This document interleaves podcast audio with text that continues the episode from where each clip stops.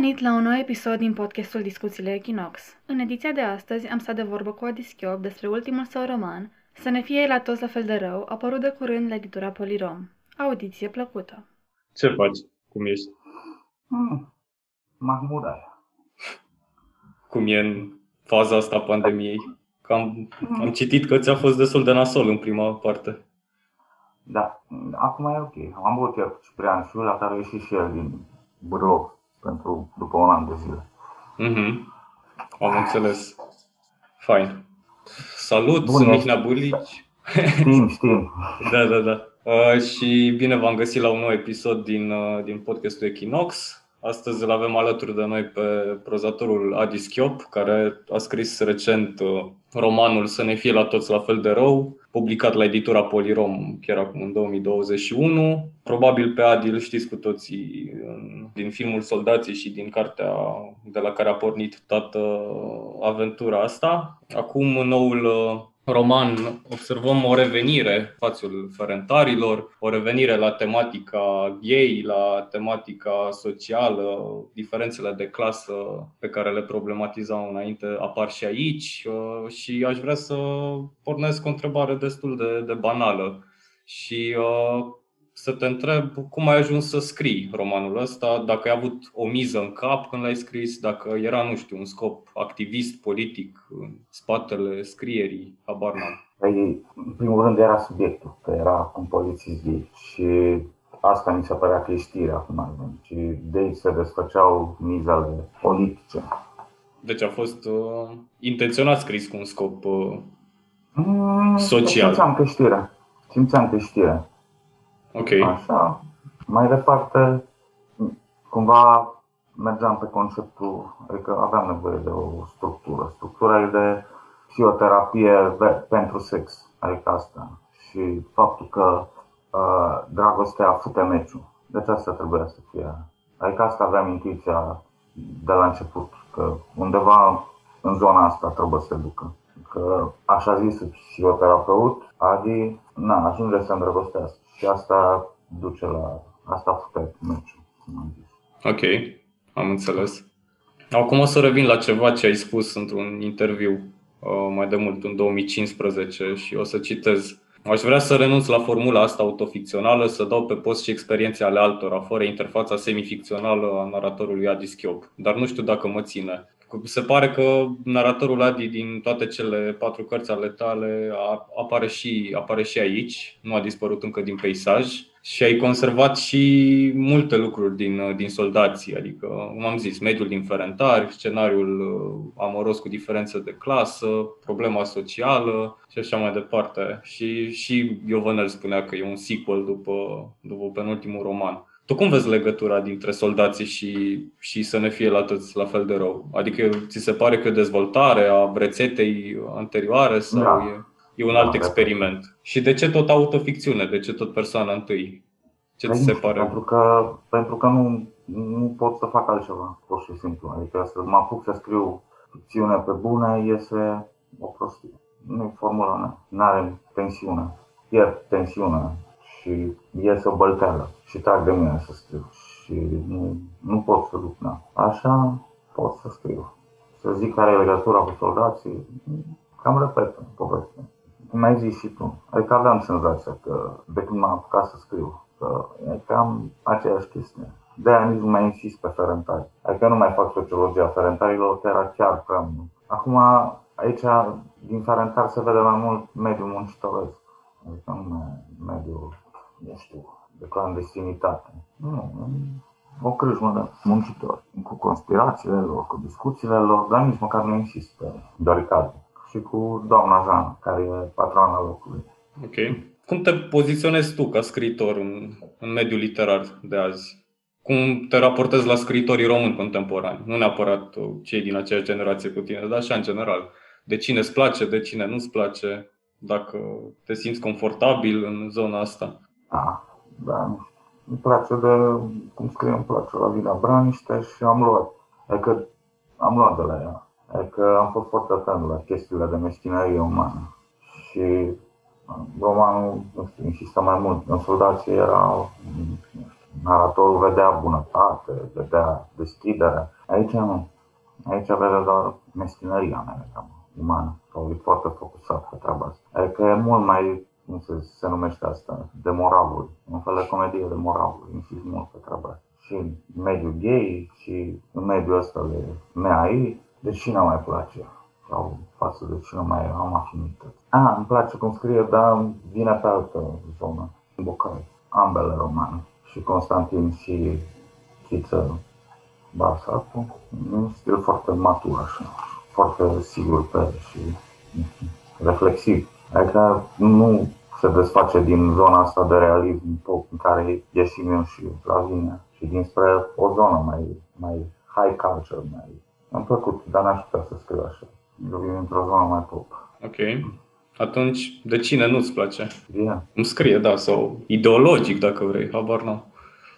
Eu nu prea citesc, aia e faza. Adică citesc mai mult când dau prieteni. Nu-mi place Hortensia Papadat Bengescu, n-am putut să citesc, deși am fost profesor de liceu și trebuia să predau romanul ăla și l-am predat fără să citesc, pe rezumate de pe net și cronici. Deci să înțeleg că în general nu-ți place chestia asta de high culture, e Nu place. Adică îmi place și nu de nu-mi elitiști. place. Ok. Dacă îmi place? Nu, nu neapărat. Adică trebuie să, la bocai simți inteligenți, cuvintele nu... Adică nu e halul ăla de calofil. Adică Mhm. îți spune lucruri cu sens și le spune foarte exact, foarte chirurgical. așa. Nu-i pe floricele de stil. Mai are, mai are și el câte o florice, floricică de stil, dar nu, nu de asta îmi place. Pentru acuitate, observație. Mhm. Dar acum o să mă întorc uh, iarăși la tine și la stilul tău, adică tu, tu bănesc că încerci să eviți pe cât posibil să înflorești, să... A, Tu ai așa vreo o filozofie a scrisului, adică îți plănești ce să nu scrii sau cum să nu scrii sau ce reguli îți impui. să nu fac, adică să mă țin cât mai aproape de real. Că mai degrabă e un gen, în, primele, în prima carte și parțial și în a doua, mergeam pe un gen mai postmodern, așa, mai Te lucru. referi la pe bune pe invers și în 0 grade Da. Kelvin, nu? Da, da. da. Deja cu soldații descoper socialul. Contat foarte mult că eram la doctoratul ăla. Trebuie să citesc sociologie și grupul meu de prieteni era în zona asta mai de sociologie. Tu n-ai mai avut tangențe cu sociologia înainte sau cu dimensiunea politică. Uh, mă cam plictisea. Dar, na, adică abia când am venit în București în 2004, încet, încet, că era Ciprian Șulea care gândea politic lumea. Am început să prind gustul la genul ăsta. Mhm. Uh, și practic din 2000, 2009 m-am mutat în chirie cu un antropolog ungur și ăla, cu ăla m-am antrenat în zona asta mai socială. Acum și faptul că am lucrat la ziar. La ziar nu poți să dai pe existențialism, adică trebuie să te centrezi, să stai foarte apropiat de realitate și să dai o lectură socială, economică, politică, în zona asta mai macro, de structuri și clase.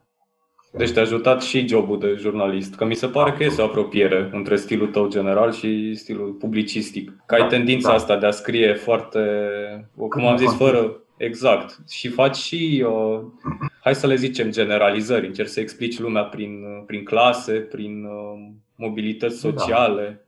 Da, Și- vezi că îmbătrânind, când ești tânăr, ești mai focusat pe tine, pe relații unul la unul, nu prea e o pentru social. E o chestie care cred că vine și cu vârsta. știi? Cel puțin la generația mea. Generațiile care vin după mine sunt din start mai politic. Noi am plecat ca o generație care refuzam politica, ceea ce mi se pare greșit. Uh, De omism. Mhm. juca într-o zonă mai estetică și mai cool, așa. Și în măsura în care m-am despărțit de, de zona asta, am început să le dau mai social, mai politic. Adică până, până prin 2009 eram 2008, 2009, cam până la criză așa. Eram mai degrabă liberal decât de Mhm. stânga. După aia m-am apropiat de zona asta de stânga. Oricum, adică nici și pe zona asta de stânga nu, nu, nu merg pe radicalism, pentru că mi se pare tot o formă de estetism. Mai degrabă pe, nu știu, un gen de social-democrație decât de anarhism, chestii de astea. Ok. Da, înțeleg. Repet, pe zona cât mai, nu știu, pozitivistă cumva. Încerc să mă țin pe un nivel zero. Mhm. Cum te raportezi acum la primele tale două romane, dacă tot am, Mm. am aruncat discuția asta? Necoapte. Mi se par necoapte. Primul măcar mai are glume bune. Altele e boring rău. În niște nu se întâmplă nimic. naratorul nu are ochi pentru realitatea, realitatea aia de emigranți în care trăiește, e foarte centrat pe el, Mhm. pare o bășină așa. Nu se vede o miză, dincolo de nu știu, căutări culturale, identitare. Cât de important a fost uh, pentru tine miza identitară? Adică, na, să, să îți afișezi identitatea na, sexuală, socială în, în cărți. Te-a interesat să faci genul ăsta de trecere de la personal la politic, să te afișezi așa ca un fel de simptom mai mult decât ca personalitate? E implicit, nu știu. Adică pentru mine e important să vezi generalul prin particular, știi? adică printr-un context foarte îngust, să sari spre generalitate. Și repet, asta am învățat abia cu a treia carte. Acum, făcând autoficțiune, nu pot să inventez un narator hetero, că nu se pupă. Nu e onest. Ne? Și nu, nu pot să scriu dintr-o identitate care mi străină. M-aș putea să scriu dintr-o identitate de gagică. știi? Da. nici de tip straight, nici de gagică, nu, nu, nu. Ar ieși niște tâmpeni. Fals. Dar ai încercat? Am încercat când eram mai tânăr. Ți-am zis că am încercat să scriu și făcând ficțiune și nu. Ieșeau niște prost pretențioase. E că pe bună pe invers așa e, că e de, de fapt despre scrierea unei povestiri. Adică practic e o poetică acolo desfășurată, în sensul că ăsta scrie o povestire care e o prostie și prietenii îi sugerează delicat că e o prostie, ăsta tot încearcă să-i convingă și el narează cum scrie povestirea aia. Și de fapt, faptul că povestește încet, încet își dă seama că e mai importantă metanarațiunea asta pe care o scrie el, scriind despre cum scrie căcatul ăla de povestire. Și că de fapt aia e adevărata lui carte. Nici nu mai, la sfârșit și aia e un căcat. Nici nu mai dau pe post povestirea. Oricum era o prostie. Aveau dreptate prietenii mei. Mai importantă narațiunea despre prietenii mei. Știi? Mhm. Deci, Na, și după aceea te-ai concentrat descoperind subiectul social.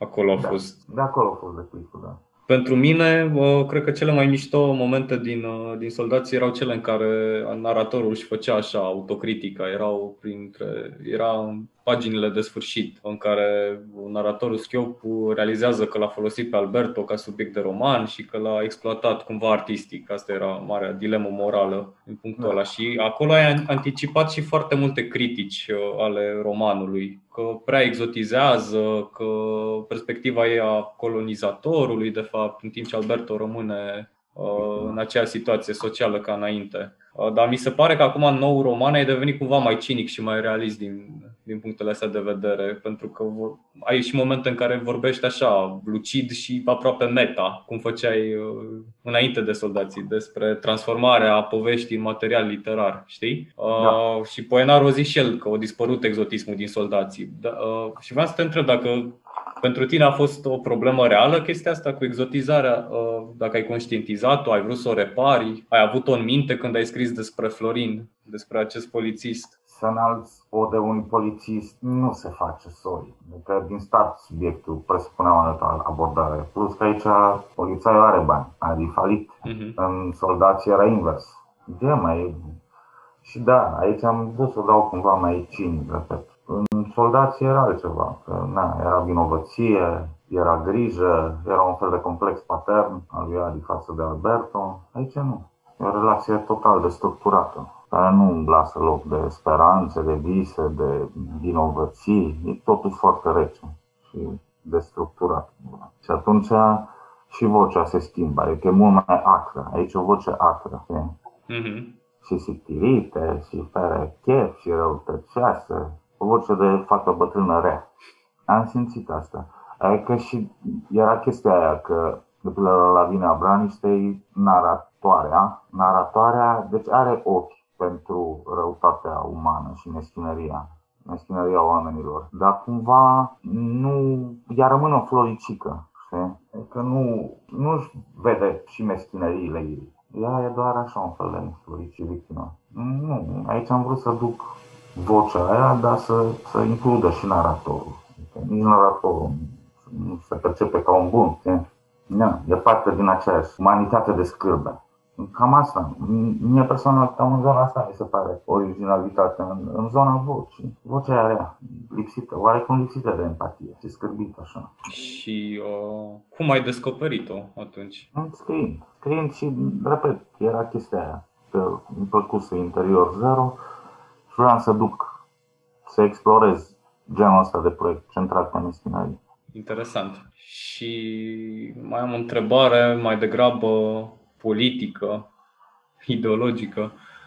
S-a tot vorbit despre dimensiunea gay în romanele tale, adică pare că de obicei acesta e punctul central al discuțiilor nu știu, în cursuri sau chestii de genul ăsta, uh, când de fapt uh, pare că na, elementul principal pentru tine a fost mereu clasa, clasa socială, diferențele economice. Și se observă în unele pasaje din nou roman și din alte scrieri ale tale că n-ai o relație bună cu, hai să zic așa general, stânga tânără, LGBT+, onegistă, intersecțională și așa mai departe. Și ci tragi mai degrabă spre o stânga, nu știu, 2000 Marxistă, veche. Da. Este, e vechea stângă, dinainte de 68. Da, da, da. Chiar și nu, nu știu dacă ai explicat vreodată pe larg cum te poziționezi așa pe, pe zona stângii. Și mă interesa, na, ce te interesează pe tine în politica de stânga? Dacă ești marxist de modă veche, dacă ești social-democrat, om de centru stânga? Social-democrat cu elemente marxiste de modă veche. Adică problema mi se pare importantă, mi se, par, mi se pare clasa și diferențele de clasă și inegalitățile. Și e un fel de washing, adică liberal în zona asta de noua stângă. În sensul că îți dau drepturi identitare, dar îți iau drepturile economice. Știi? Uh-huh e cumva și, nu pot să nu știu dacă pot să zic o păcăleală. E, mă rog, e teoria unui stângist maghiar, de pildă. Că după 90, romilor li s-au luat drepturile economice și au fost aruncați, aruncați într-un precariat oribil și li s-au dat drepturile identitare, dreptul la identitate romă. Romii în comunism nu erau recunoscuți ca etnie. Erau naționalitățile conlocuitoare maghiari, sași, romii nu.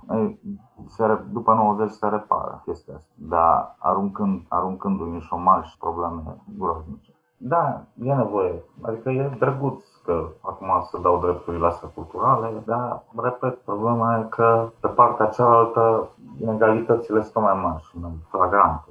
Ma, plus că, general, eu sunt o generație mai veche, adică n-am o problemă să zic că mai boomer, știi? Și asta sunt, ce să fac? Să mă dau altceva decât sunt? Nu știu, na. Am o vârstă, cu vârsta devin mai, mai conservator cumva, nu știu. Am avut și eu momentele mele în care am citit când eram, nu știu, înainte să vin. Cam pe bune, pe invers fac. Sunt joc în zona asta de stângă culturală, știi? Dar și atunci citeam queer studies, toate chestiile astea cu deconstrucția genului, dar au fost o etapă. La un moment dat am depășit-o. Până prin 2009-2010 mai citeam, eram preocupat. După am descoperit zona asta de sociologie și am mers pe zona asta. Ok, și plus că, plus că într-o, într-o carte în care mizezi explicit pe o zonă activistă, gay, tu fiind gay, riști să o dai cu ăștia în gard. Asta e treaba ONG-știlor să facă genul ăsta de discurs. Nu al meu ca artist, nu știu. Eu am o viziune mai de modă veche aici. Adică nu cam separ între zona ONG-istă, activistă și literatură. Oarecum deliberat. Dacă o dau, activistă o dau tinuț, adică încât să nu se vadă. Eh, mai am și astea activiste, dar, repet, le dau cu manta. Nu le dau direct. Ok. No. Și ce părere ai despre comunitatea LGBT din România? Și, ți se, nu știu, despre bătăliile ei identitare în general? Fac, fac bine, nu, ce să zic. Nu, prieten cu Vlad Vischi. Lui datoresc faptul că aveam tot de chestii de autohomofobie, nu știu cum se numește, homofobie eternalizată cumva, și în general, adică mare parte din generația mea are, are doza asta de homofobie internalizată. Adică o văd pe comentariile de pe Movei. Uh-huh. Generațiile care vin după mine sunt mult mai, mult mai relaxate cu identitatea lor, dar eu vin într-un context mai dur cumva. Asta se observă și în relația din romanul tău, din relația cu polițistul că pare la fel. O... În acea zonă de homofobie internalizată. Că deși este activ, încă există o oarecare na, teamă față de propria identitate sexuală. Păi da, adică MAI nu cel mai tolerant sistem. Exact. Din contră, adică armata și poliția homofobă. Adică e un soi de identitate hetero normativizat acolo, adică nu merge să joci tu alte identități. Mhm. De la sine înțeles că îți place pizda. Nu? Mhm. Cu asta s-a terminat discuția. Da, vreau să te întreb, na, care crezi că e motivul pentru care au apărut diferențele astea între generații? Habar n-am, de unde deschiderea asta mai mare în noua generație față de cea mai bătrână? Pentru că se schimbă, se schimbă mentalitățile, se schimbă societatea, pur și simplu. Adică până și un post ca TV, ca România TV, nu o dă, nu o dă urât și homofob, gay. Adică discursul media, discursul media mainstream e măcar declarativ pro-gay. Adică și la România TV mai apare câte un gay care vorbește, mai apar știri despre câte un gay bătut. Adică și în zonele astea de media conservatoare, deja e clar. Cumva la România, în România, la ora actuală, cred că ne îndreptăm spre un soi de consens. Ok, îți place pula, dar te rog nu-mi povesti, am înțeles, treaba ta ce faci în dormitor, dar nu ieși pe stradă cu treaba asta. Nu te bate cu punul în piept. Ceea ce, oricum, adică nu e cea mai bună chestie, dar e un progres față de anii 90 când nu puteai să spui chestia asta, înțelegi? Și acum, și acum sunt bulele burgheze, unde poți și povesti, normal. Și în zona asta, noua generație e mai relaxată. Adică în măsura în care puștii ăștia vin din burghezie, știi? Din zona Exact. burghezie, unde, unde pot, își găsesc o nișă, cum ar veni, ei, sunt ei de centru, știi? Care au o, mai relaxați cu identitatea lor cu cât te duci mai jos în societate, cu atât reapar vechile, nu știu, probleme identitare și dificultăți de asumare. Da, mi se pare că tu scrii cumva despre lucrurile care au fost uh, aruncate sub preș cumva din, de comunitățile progresiste, de părțile Da. care au rămas în urmă, care nu au reușit să, Păi aia mi să se se pare. Adică să, sincronizeze. Păi și care e conflictul de să scriu despre o chestie unde homosexualitatea e acceptată? Adică care mai e conflictul? Care mai e motorul narrativ? De unde, te, de unde mai scot tensiune? Înțelegi? Adică e o capcană asta să scrii despre zona asta. Mhm. Uh, ori în sensul ăsta merg pe o zonă de intersecționalitate, adică acolo era homosexualitatea la romi în soldați, aici homosexualitatea în poliție, în zona de asta de, nu știu, conflict, unde nu poți să-ți asumi, nu poți să-ți afișezi identitatea reală. Da? Dar de fapt nu doar de poliție, că ai zis și tu la un moment dat că Florin face de fapt parte din același mediu proletar cu toți A, de oamenii luptă, de la, de la mesele de la doamna Jana, de exemplu. Adică probabil e o diferență de clasă și între polițiști, iar uh, Florin este printre cei mai dezavantajați dintre ei. Da, da, că nu vine dintr-un background extrem, extrem de sărac, de lumpe, de underclass. Dar na, e de acceptat la personajul ăsta că deși vine dintr-un mediu de hum- lumpen, extrem de homofob, deși ajunge să lucreze într-un mediu la fel de homofob, omul găsește totuși resurse să asume cât de cât, adică divorțează și se cuplează cu un tip, părinții, prietenii lui știu. Eu E o asumare, nu știu, e ceva de respectat aici, nu? Cât poate, mai mult de atât ce să facă? N-are cum să zică la job trebuie asta, că își dă foc la paliză. Adică la Alberto nu, nu se punea problema să... Alberto, la Alberto nu se asuma partea de homosexualitate. Aici, nu știu, omul asumă cât se poate. Adică am cunoscut, am cunoscut, am vorbit cu polițiști și oameni din armată pe site-urile de socializare. Da, vorbeai, vorbeai, vorbeai o săptămână, vorbeai două și nu te vedeai, înțelegi?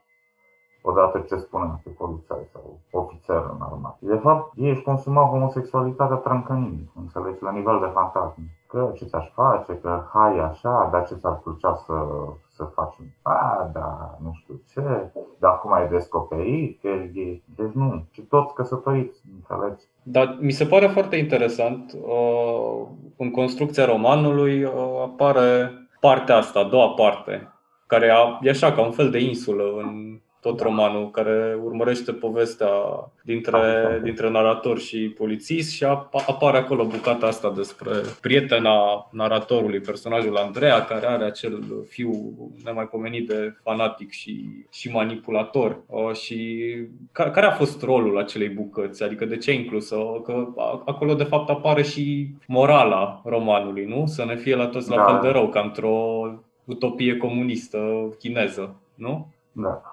Păi, lucrurile se leagă și, nu știu cum să zic eu, și întâmplător și prin context. Lucram la partea despre Florin, a scos BRD-ul un grant pentru artiștii afectați de pandemie. Am zis, dacă aplic cu romanul ăsta, nu știu, îl dau și totuși nu-l termin cum trebuie, hai mai bine să scriu o chestie de actualitate, o chestie de actualitate legată de ce-i freca pe atunci pe oameni chestia cu pandemia și doctorii. Am mai mulți bani, șanse să iau banii respectivi. Și am scris povestea mea. Adică prin jocul contextului am scris-o, să știm. Adică dacă n-ar fi lansat BRD-ul colul respectiv, n-aș fi scris. Ok. Înțelegi? Pur și simplu. Și inițial vreau să fac nu neapărat un roman, ci trei povestiri. Naratorul să fie cumva tot să-l cheme tot Adi, dar în primul să fi terminat biologia, în al doilea sociologia, iar în ultima povestire, în ultima bucată, literele. Să fie mici chestii care să nu, da, adică să nu bată, știi? tot pe o zonă meta. Să, să fie recognoscibil cumva personajul, dar totuși un pic diferit. Okay. Încât, să, încât să nu știi la sfârșitul oare e romanț sau o colecție de trei texte mai lungi. Dar la editură au zis nu merge, frate. Dacă îl vinzi ca povestiri, nu o să se cumpere. Dacă îl vinzi ca roman, o să se cumpere. În România proza scurtă nu se citește. Și atunci le-am adus la un numitor comun. Adică am făcut pe terminat ceva cu științe sociale în toate trei, adică am păstrat coeziunea naratorului și cronometrul. Da, da, da, da. Dar e și bucata în care parcă apare cel mai puțin naratorul. Aici e din zona de autoficțiune. Naratorul nu mai ocupă scena. Uh-huh. Înțelegi? El e doar martor. Atât. Și deși zici că, bine, ai aplicat pe motivul temei pandemice, nu? Adică ăsta a fost da. motivul. Da, dar până la urmă pare că a fost la fel doar un pretext și că te-ai orientat la fel în funcție de ce ți s-a dat și ai mers pe partea mai interesantă din poveste, adică povestea fiului, care e, e totuși destul de senzațională în sine. E o chestie, na, o, o temă sexy, dacă vrei. Da, da, că e mai borderline așa, băiat. E mai interesant așa. Și repet, adică critică de, sau comedie de moral, adică dacă accentul pică pe, cum să zic eu, cred că ca și sistemul medical și mâncătorie și nu știu ce, acum să fi făcut un gay îngeraș, adică da. nu, nu, nu împușca ca satiră, se făcea coeziune, părea exist. Așa, dacă am făcut un personaj mai țignit puțin și egocentric, păstram viziunea satirică cumva. Ok. Da, mersi mult că că ai acceptat și felicitări mm. pentru carte. Mersi. Da, și ne mai auzim. Acest episod a fost condus redactorul Echinox Mihnea Bălici. Îi mulțumim lui Adi Schio pentru că ne-a acceptat invitația și vouă pentru că ne ascultați. Pe data viitoare!